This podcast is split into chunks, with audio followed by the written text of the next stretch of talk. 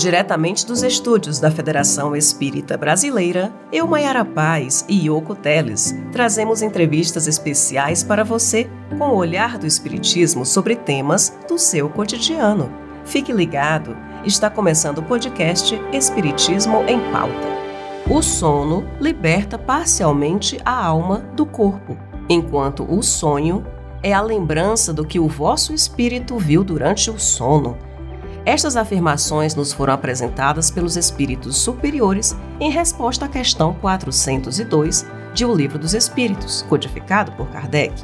Aqui, nós tomamos conhecimento que durante este processo, nós podemos ir onde nossos interesses nos levam, sejam em memórias do agora, do antes ou mesmo do que ainda poderá acontecer durante nossa estada terrena. Isso mesmo, Mayara. Independente se lembramos ou não, todos nós entramos em estado de vigília ao dormir. E tão curioso quanto estar acordado, os sonhos podem nos revelar caminhos e aprendizados a partir do que podemos registrar deles. E em nosso episódio de hoje, conversamos com a comunicadora e palestrante Cristiane Drux sobre o sono e os sonhos na visão espírita. Seja bem-vinda, Cris! Olá, minhas amigas, Mayara, Yoko. É um prazer muito grande estarmos aqui nesse bate-papo, né, nesse podcast que vai trazer esse assunto tão instigante. Seja muito bem-vinda, minha amiga.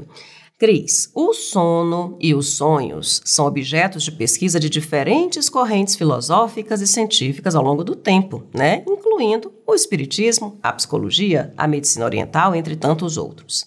O Livro dos Espíritos é este guia apresentado pela espiritualidade como um farol, nosso farol, de conhecimento sobre as atividades entre os mundos. Cris, o que nos revela a doutrina dos espíritos sobre o sono e os sonhos? Maravilha, Mai. Realmente a doutrina dos espíritos também nos entrega diversas conceituações e orientações em relação a esse episódio que é tão comum né, no nosso dia a dia e na nossa habitualidade da noite. Né? No Livro dos Espíritos, no capítulo 7, Kardec se debruçou sobre essa questão da emancipação da alma. É assim que ele nomeia esse processo do, son, do sono que pode acontecer o sonho, e a gente vai explicar já já algo sobre isso. E o que, que isso quer dizer? Emancipação da alma. A alma, que é o espírito encarnado, ela, evidentemente, ela não permanece presa durante o sono no seu envoltório corporal. Ela sempre vai ter a possibilidade de se emancipar e visitar lugares e planos extrafísicos, de acordo com a sua vontade. E aí a gente vai estar tá sempre na nossa conversa, Mai e Yoko, sublinhando algumas palavras-chave, e vontade é uma delas. Então, durante o sono, o espírito jamais está inativo. E a gente vai é, citar sempre um exemplo que eu gosto de referenciar quando se fala de sono e quando se fala de desencarnação sempre tem aquela pergunta: ah, o que, que acontece? O que, que vai acontecer comigo quando eu desencarnar, por exemplo? Né? E a mesma coisa vale para o sono. O que, que acontece comigo quando eu me recolho à noite e durmo? E aí, por isso que eu estou falando da, da palavrinha-chave vontade, que nós sempre nos deslocamos para aqueles lugares que ganham, é, que ganham é, conexão com a nossa vontade. Então, por exemplo, uma pessoa que gosta de, de tem, tem o bom hábito da leitura ou tem o bom hábito do estudo, quando essa pessoa ela desencarna, ela muito provavelmente vai se ocupar no plano espiritual, né, na erraticidade, é, desse hábito da leitura. Então, ela vai se dedicar a frequentar lugares é, onde ela vai poder buscar essa instrução, ela vai poder frequentar seminários, ela vai poder frequentar palestras, cursos de formação. Quer dizer, esse hábito ela mantém também dentro da sua dinâmica espiritual aí como espírito já desencarnado. E a mesma coisa acontece durante o sono, né? Nós normalmente buscamos durante esse momento que o nosso espírito está mais liberto, nós buscamos atividades que nos agradem, que fazem parte das nossas vontades, né? A gente busca isso. Então, a gente pode afirmar, Mai e Yoko e todos os ouvintes, né, que nos acompanham no podcast, que o mesmo acontece é, durante o sono, com as nossas libertações temporárias, eu estou colocando isso entre aspas, que é o sono. Eu considera, consideraria, meninas, o nosso indulto da prisão. Que interessante, Cris. E aí isso nos leva a uma outra, um outro apontamento, né? É cerca de um terço, né, das nossas vidas, né, se passa enquanto a gente está dormindo né? E durante esse processo, o nosso corpo físico ele sofre algumas transformações, né? É, algumas atividades elas têm uma diminuição, né, dessa frequência, né? Como a frequência cardíaca, a frequência respiratória, a própria temperatura do corpo que diminui durante o estado do sono, né? Assim como algumas outras funções hormonais que se estabilizam para baixo, deixando esse corpo é, é, planificado, digamos assim, né? Mas para além desse corpo físico, Cris, o que, que acontece conosco quando dormimos? Olha, isso é muito interessante, inclusive, de se estudar, né? Porque durante o sono, como aponta a questão 401 do Livro dos Espíritos, durante o sono, os laços que unem o espírito ao corpo, como você falou, eles relaxam. Né? E no, nesse processo de relaxamento, a ciência já pode apontar né, é, mudanças é, em relação à própria estrutura física, né? E o corpo, ele absolutamente nesse momento não necessita do espírito. E esse espírito então passa a poder percorrer o espaço e entra em relação mais direta com os outros espíritos. Então a gente tem essa informação atestada pelos espíritos que auxiliaram Kardec a codificação espírita, na codificação espírita, nós temos na questão 401 essa informação preciosa que os espíritos nos entregam. Então, entrar em relação com outro os outros espíritos significa justamente poder participar dessa dinâmica da vida espiritual. Visitar afetos, participar de atividades no plano espiritual, trabalhar, estudar e inúmeras outras atividades que é permitida ao espírito nesse processo do sono físico. E para entendermos melhor essa dinâmica, eu preciso falar do perispírito como um todo, para a gente entender melhor esse processo de afrouxamento. Então, eu selecionei aqui, meninas, é, pensando nessa questão, né? Eu estou usando aqui a minha, a minha cola, porque evidentemente que eu estudei para poder estar tá conversando com vocês, eu vou levantar aqui alguns apontamentos, alguns conceitos que Emmanuel e Kardec nos entregam. Então, quando, ele, quando, quando ambos nos falam da função do perispírito, o que, que é o perispírito, né? O perispírito é o corpo fluídico dos espíritos. E o perispírito ele tem a sua constituição originada no fluido cósmico universal. Essa informação é importantíssima. E pode ser considerada matéria, mas em estado distinto do corpo. Então, é uma matéria, mas é uma matéria diferente de como, como entendemos o corpo humano. É, é uma matéria quintessenciada. Quintessenciada. Então, o perispírito, ou muitos autores também chamam de corpo fluídico do espírito, é um dos mais importantes produtos desse fluido cósmico universal e é também uma condensação deste fluido cósmico universal em torno de um foco inteligente que é o espírito. Então nós sabemos que o corpo físico ele tem o seu princípio de origem neste mesmo fluido, né, o fluido cósmico universal, condensado e transformado em matéria tangível. Já o perispírito, ele não é tangível. No perispírito, a transformação molecular se opera de uma forma diferente. E o fluido conserva sua imponderabilidade, isso é uma das características do perispírito, imponderável, e suas qualidades etéreas.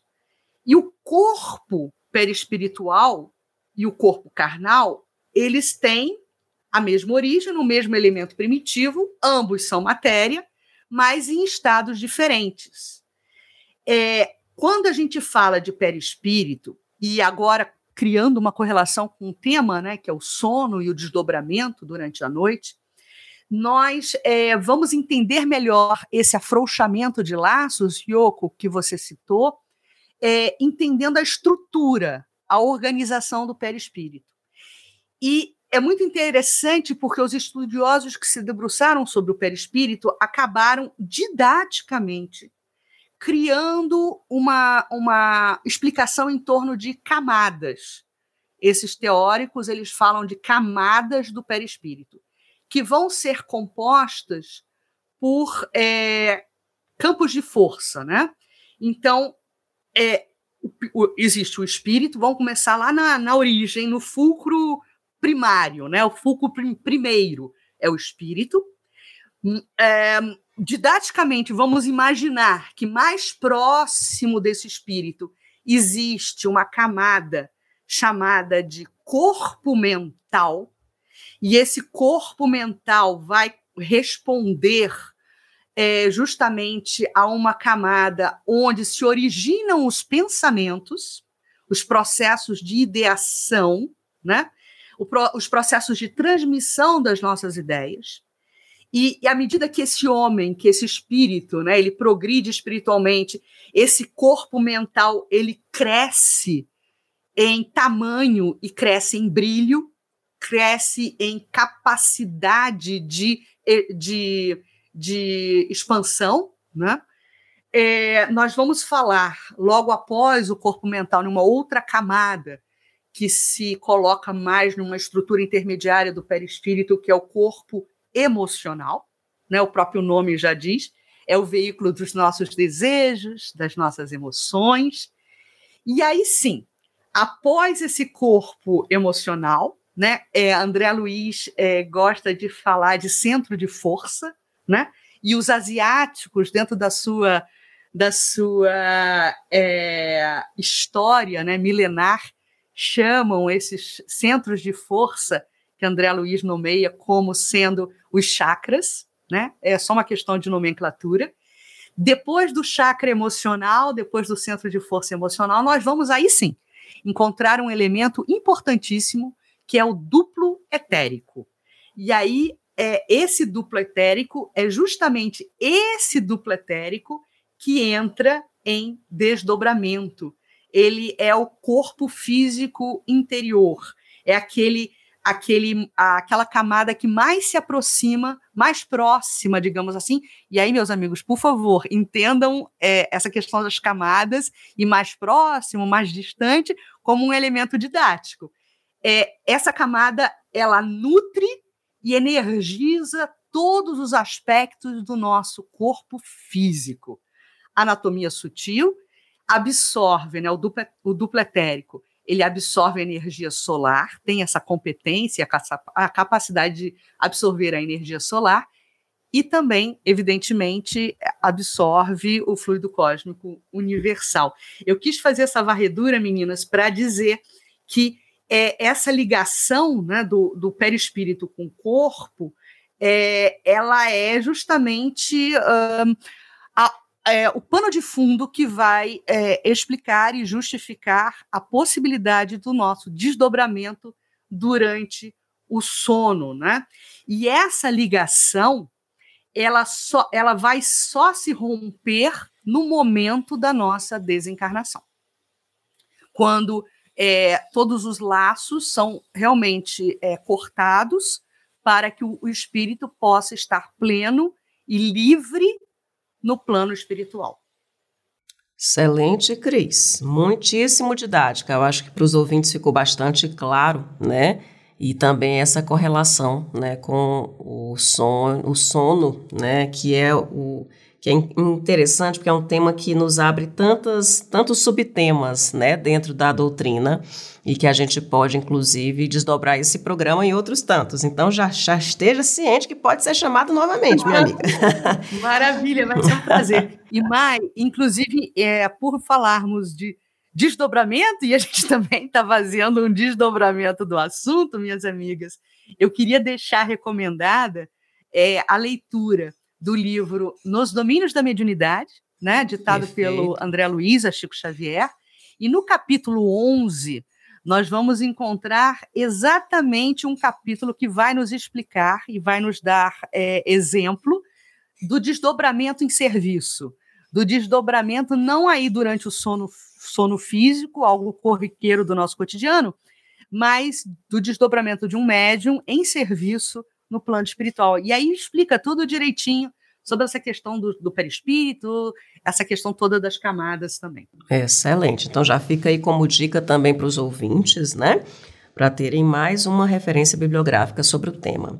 Cris, vou lhe lançar aqui também mais um desafio em forma de pergunta. a visão, a audição, o tato, o olfato, o paladar, os nossos cinco sentidos mais prevalentes do corpo, né? No corpo durante a encarnação.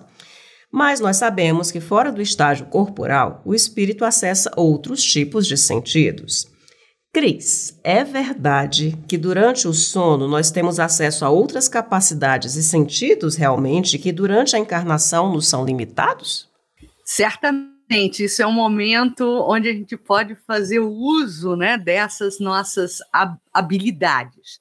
É, a gente vai encontrar uma resposta é, e eu gosto sempre de, de conceituar né, uh, os nossos argumentos, deitando o nosso olhar sobre a literatura espírita.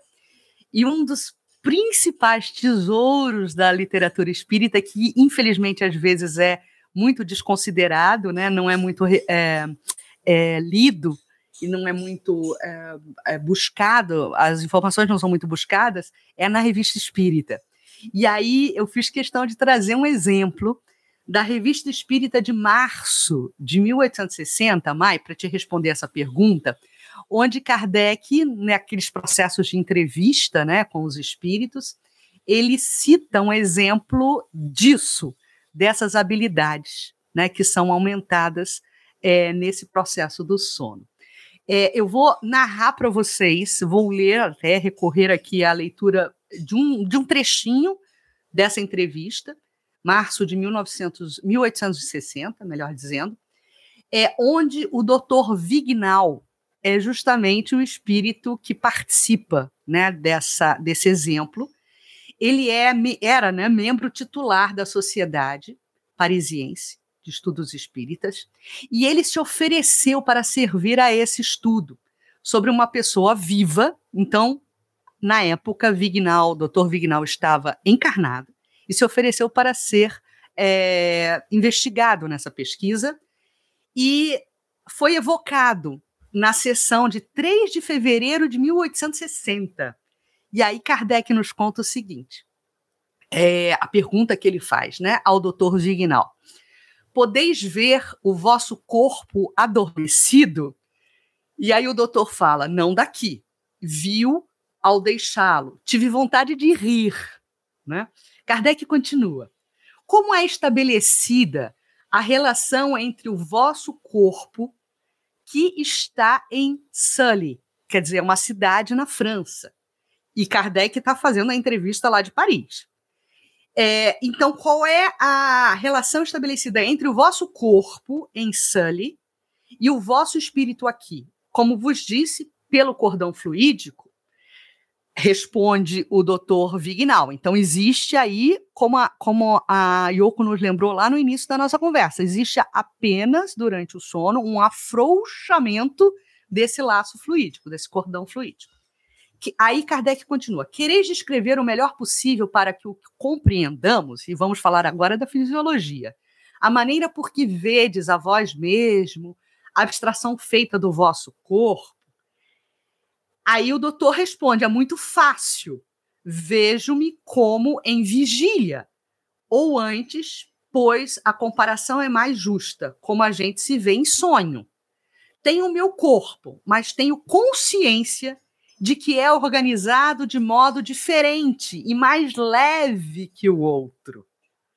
Não sinto peso, a força de atração que me prende à terra quando desperto. Numa, numa palavra, como vos disse, não estou fatigado. Então o espírito, ele se sente mais leve, né? é, é um momento light nosso, quando a gente tem essa oportunidade de passear pelo plano espiritual. É, continuando aqui na entrevista, que agora sim ele vai entrar na questão das características de vocações que são acrescentadas, né? A luz se vos apresenta com o mesmo tom no que no estado normal, Kardec pergunta. E o doutor responde: não.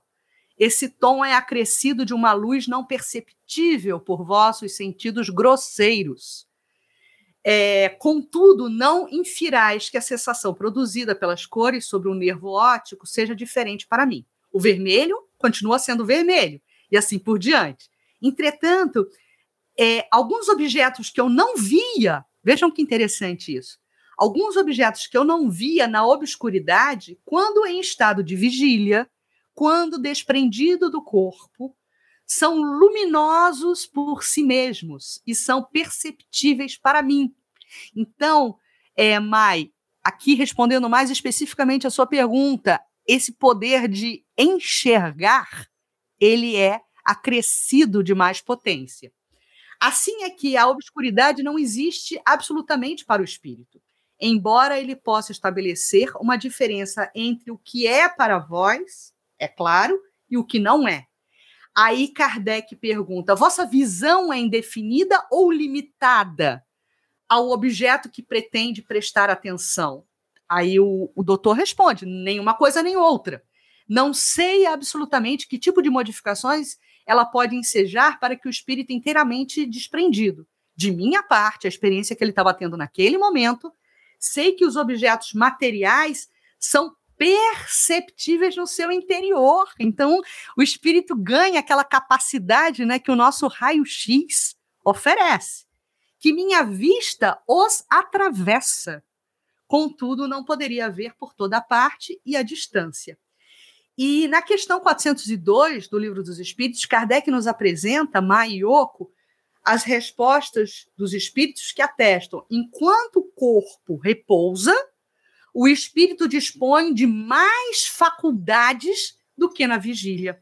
Então, eu estou resumindo aqui, Kardec vai fazer um desdobramento desse seu pensamento na questão 402, mas eu quis utilizar nesse, nessa, nessa minha resposta a vocês que é, o sono influi mais do que pensais do, na nossa, sobre a nossa vida, né? É, o efeito do sono, os, os, a, a, a, movimentação dos espíritos encarnados nesse processo né, de convivência, de dinâmica da vida espiritual, ela é muito enriquecedora. Perfeito. E eu vou continuar aí na pergunta 402. na nota da pergunta, né? Porque a pergunta é bem interessante, né? Porque os espíritos eles desdobram uma resposta muito longa, né? Sobre cada um desses apontamentos que a gente vem conversando desde o início, né? Mas aí o Kardec faz uma notinha logo em seguida, né? E ele apresenta esse trecho, né? Abre aspas. Os sonhos são efeitos da emancipação da alma, que se torna mais independente pela suspensão da vida ativa e de relação Daí uma espécie de clarividência indefinida que se estende aos lugares mais distantes ou que jamais se viu, e algumas vezes até a outros mundos, né? Essa possibilidade de estarmos fora desses grilhões, né, do corpo, né? E aí uma curiosidade, né? É interessante ou não decodificar essas informações que o nosso sonho nos traz quando a gente acorda? E se for interessante, ao acordar, lembrar disso tudo, como é que a gente faz isso? Como é que a gente é, se organiza para começar a sempre a lembrar desses sonhos e tentar entender eles para trazer para a nossa vida aqui, enquanto acordados? Maravilha, Yoko. Sim, sim. É, é, sem sombra de dúvidas, eu respondo que sim. É importante nós refletirmos sobre essas imagens reais. E aí eu estou colocando também de novo entre aspas, Porém, advertem os espíritos, e a gente recorre a 404 também para testar isso de volta para você, Yoko, que os sonhos não são verdadeiros como os entendem os adivinhos, né? Pois fora absurdo crer que sonhar com tal coisa anuncia tal outra. Essa observação Kardec faz na questão 404, quer dizer, não Kardec, o que está respondendo a ele, o espírito de verdade são verdadeiros, e aí a gente está sublinhando, no sentido de que apresentam imagens reais para o espírito, porém, frequentemente, nenhuma relação guardam com o que se passa na vida corporal. Então, é interessante decodificar essas impressões é, ao acordar, mas vasculhar dentro de nós mesmos qual é o simbolismo disso. Um processo qual de reforma é íntima, né? Exatamente, na forma íntima, Yoko, porque é, seria pueril a gente pensar em fazer aqui uma tabelinha, como muitos fazem, né? Ah, sonhei, sonhei com cobra, isso significa outra coisa, isso significa tal e tal coisa. É, e as pessoas criam essas correlações e tentam é, segmentá-las, né? Em um processo de causa e de consequência, o que é absurdamente pueril, não é assim que a, que a coisa funciona. Nós ganhamos essas impressões, né? Essas imagens reais, elas nos são é, facultadas pelos nossos amigos espirituais, pelos benfeitores espirituais, com os espíritos com quem temos o privilégio né, de trocar informações durante o nosso sono físico, e, e aí a gente precisa fazer disso, desse processo, um processo de fonte de informações através da simbologia que essas informações trazem. E cada e aí não tem regra, porque cada indivíduo, cada pessoa por si só vai ter a competência de trazer a interpretação correta, porque faz parte da sua história de vida, do seu contexto atual, das suas vivências, e aí cada um vai ter a condição de fazer esse desdobramento né, do que, que significam essas imagens. Ótimo. Cris, a gente, sobretudo nas nossas pautas de comunicação, fala bastante sobre a tecnologia, né? Isso. Que nesse nosso mundo pós-moderno, a gente tem, inclusive, diversos equipamentos que interferem também em nossa concentração. Então, a tecnologia, ela está ali, a gente que a utiliza para o bem ou não, né? E são alguns dispositivos sonoros, como, como rádio, televisão, celular, que prendem, claro, nossa atenção e não assist, caso não assistidos de forma adequada, podem prejudicar nossa mente e o nosso corpo. Estamos falando da higiene do sono. Cris, por que, que é interessante nos preparar para dormir e para acordar? Olha, é importantíssima essa questão que você coloca, Mai, porque como a gente já entendeu, né? É, a partir do nosso diálogo, a gente está chegando a essa conclusão aqui juntos, né? que é um momento muito enriquecedor, se a gente bem utilizar esse momento do sono, esse momento de interação com o plano espiritual, nós já entendemos que qualquer preparação nesse sentido, ela é muito bem-vinda. E isso tem muito a ver com o nosso hábito que precede o nosso recolhimento para o sono, né? Então é é muito recomendável que nós não tenhamos, por exemplo, dentro do quarto, a televisão, é, e se for necessário ter dentro do quarto a televisão, por uma questão de hábito, por uma questão de, de, de vontade, a gente evite assistir, por exemplo, filmes violentos ou filmes de terror, né? Filmes que é, é, excitem demais o nosso, o nosso cérebro e as nossas emoções porque nós vamos é, depois é, entrar nesse processo de, de sono com essas emoções e com esses sentimentos em turbilhão, né?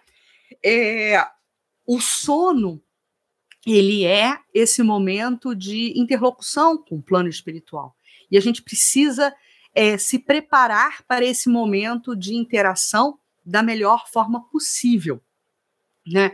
É, a eficácia da prece também eu gostaria de lembrar nesse processo de preparação é muito é muito oportuna né, uma, é, uma prece antes do recolhimento para o sono, porque é como se nós estivéssemos é, nos men também mentalmente, além de criar essa ligação né, com o plano espiritual, é como se nós estivéssemos mentalmente des desacelerando a nossa mente, né, o nosso raciocínio, para que a gente possa entrar nesse momento de interlocução com o plano espiritual de uma forma mais serena. Né? É, o, o, os, os E, e eu acho que a gente precisa, nesse momento, Mai, também é, conceituar, né? Qual é a diferença entre o sono e os sonhos? Porque dependendo dessa no, desse nosso processo de preparação, nós vamos criar ensejos para termos sonhos. Né? O sonho nada mais é do que a lembrança dessa vivência que tivemos no plano espiritual. Durante o sono, nos põe em posição de ter essa interação com o plano espiritual. Se tivermos essa interação, se tivermos uma vivência dentro desse, dessa dinâmica do plano espiritual, nós podemos falar: eu tive um sonho. Mas esse sonho, e aí a ciência da Terra, ela estuda isso, esse sonho também pode ser considerado não uma vivência é, com a, a interação espiritual, mas pode ser também apenas e simplesmente uma catarse, né? E aí, nessa catarse, a gente vai estar tá eliminando, a gente vai estar tá limpando, né? Todas essas impressões que ficam gravadas no, no nosso perispírito. Né? Então, é, é, é, esse processo de preparação é importantíssimo. Higiene do sono é fundamental, né? Minha falecida madrasta costumava Exatamente. ensinar para gente na evangelização lá 500 anos atrás, né? Uma, uma prece que, é, que a gente carrega até hoje, né? Meu anjo da guarda, meu bom amiguinho, guia-me sempre ao bom caminho, né? E dormir Exato. logo em seguida, né? Porque é fundamental a gente fazer esse elo com a espiritualidade para poder ficar mais tranquilo e se preparar para esse novo caminho, né? Desse estado de vigília. E assim a gente encerra. Cris, muito, muito, muito obrigada por ter topado participar desse nosso bate-papo, por ter se disponibilizado, estar aqui conosco e compartilhar essa, tantas informações importantes para o nosso aprendizado, né? Aí sobre o sono e os sonhos na visão espírita. Obrigada, Yoko. Olha, vou, vou fazer um trocadilho de pé quebrado aqui. Foi um sonho estar com vocês. Ô, Cris, Muito obrigada, bom. minha amiga. É sempre uma alegria estarmos juntos, né? Compartilhando realmente desses temas que a doutrina nos traz com tanto esclarecimento, né? E uma fonte bibliográfica tão rica. Você nos cita a Revista Espírita, que é um manancial fantástico, né? Que nos. E, e super atual, né, Cris? Isso é muito interessante. E a gente é. realmente sempre traz um pouco também aqui de trechos para o nosso podcast. Muito obrigada, minha amiga. Obrigada, Mai. Um beijo em toda essa família linda da FEB, né? Aos ouvintes, internautas. Eu deixo aqui, inclusive, um convite. Acompanhem sempre a FEB TV, porque a FEB TV entrega conteúdo de qualidade. Um beijo no coração de todos vocês. Muito obrigada, Cris. E nós aproveitamos também para agradecer os nossos ouvintes por nos acompanharem em mais uma edição de nosso podcast. E caso deseje enviar sugestões de temas ou falar diretamente com a gente, basta mandar um e-mail para comunicação@febnet.org.br. Até o nosso próximo encontro. E se você gostou do podcast Espiritismo em Pauta, não esqueça de nos seguir no seu agregador de áudio. Procure por FEB Podcast ou Federação Espírita Brasileira. Até a próxima. Até lá. Esse podcast é uma produção da Federação Espírita Brasileira e pode ser ouvido no FEB Podcast. Espiritismo em Pauta o olhar do Espiritismo sobre temas do seu cotidiano.